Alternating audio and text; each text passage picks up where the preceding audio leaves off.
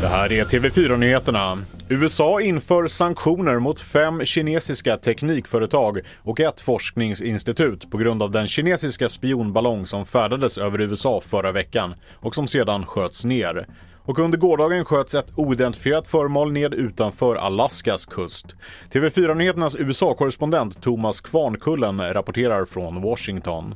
Det finns fortfarande en rad frågetecken kring den senaste nedskjutningen för varken Vita huset eller försvarshögkvarteret Pentagon har offentliggjort särskilt mycket detaljer. Att eh, amerikanskt stridsflyg för andra gången på en vecka får genomföra en sån här insats är såklart både ovanligt och anmärkningsvärt. Och även om många här i USA nu ställer sig frågan om även det här kan kopplas till Kina på något sätt, är den information vi har fått att det inte ska ha lett till någon ny kontakt mellan länderna.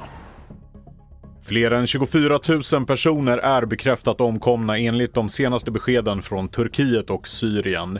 I Turkiet handlar det om 20 000 människor och i Syrien drygt 3 500. Hjälporganisationen Vita Hjälmarna avslutar nu sökandet efter överlevanden. Minst 870 000 människor är i akut behov av mat i Turkiet och Syrien enligt FN.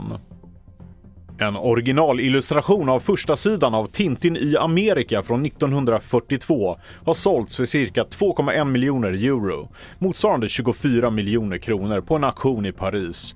Trots den höga prislappen hade auktionsföretaget själva räknat med att den skulle gå för en halv miljon euro mer. Mer nyheter hittar du på tv4.se och i appen.